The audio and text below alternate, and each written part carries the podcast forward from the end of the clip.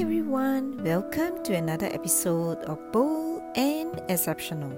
This is Angela O, and today I'm going to talk about keep at it.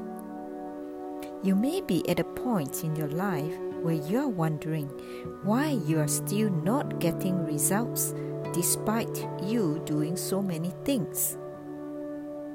Everything that is great takes time to build.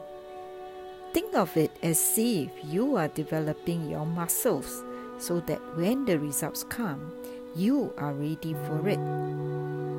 Don't grow weary because I always believe that if you are doing things right, success will come. Just don't give up yet. Be patient. Stay focused.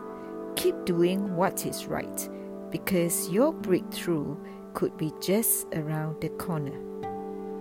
So happy selling! And if you need to reach out to me, email me Angela angelao at heartsell.sg or visit my website at heartsell.sg.